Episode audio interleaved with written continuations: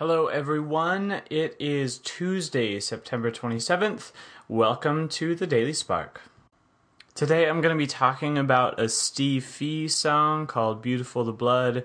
I think most of you probably know that. It's got some of the best lyrics I've heard in a long time. If you haven't heard it, check it out because it's definitely worth it. The particular passage of that song that we're going to talk about today is verse 2. And I'm just going to read that to you really quick. It says, Never knew these nails would love unfold, and never knew these wounds would heal my soul.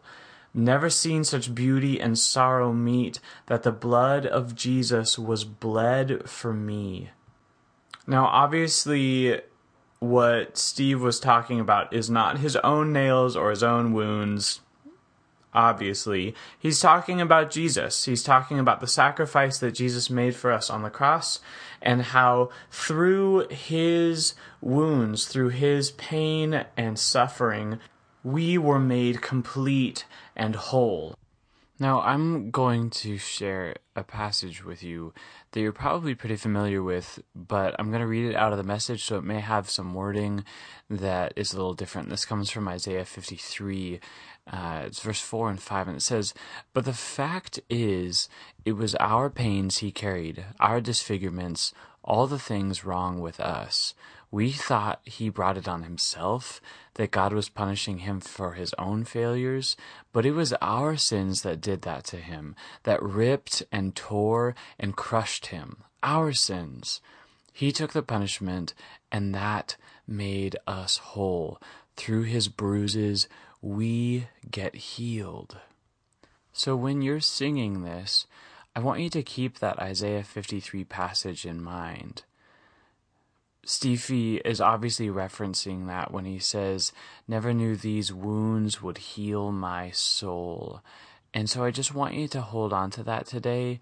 I want you to think about what it was that Jesus went through and why he went through that.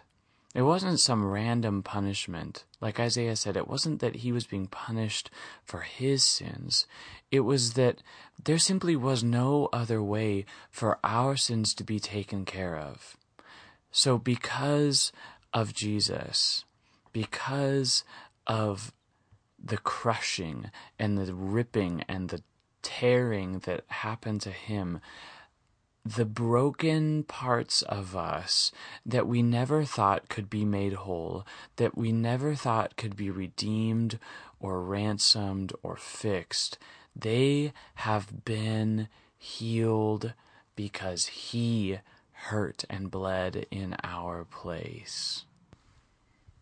May the reality of the redemption that we have received through Christ's sacrifice be what stays on your mind and heart today.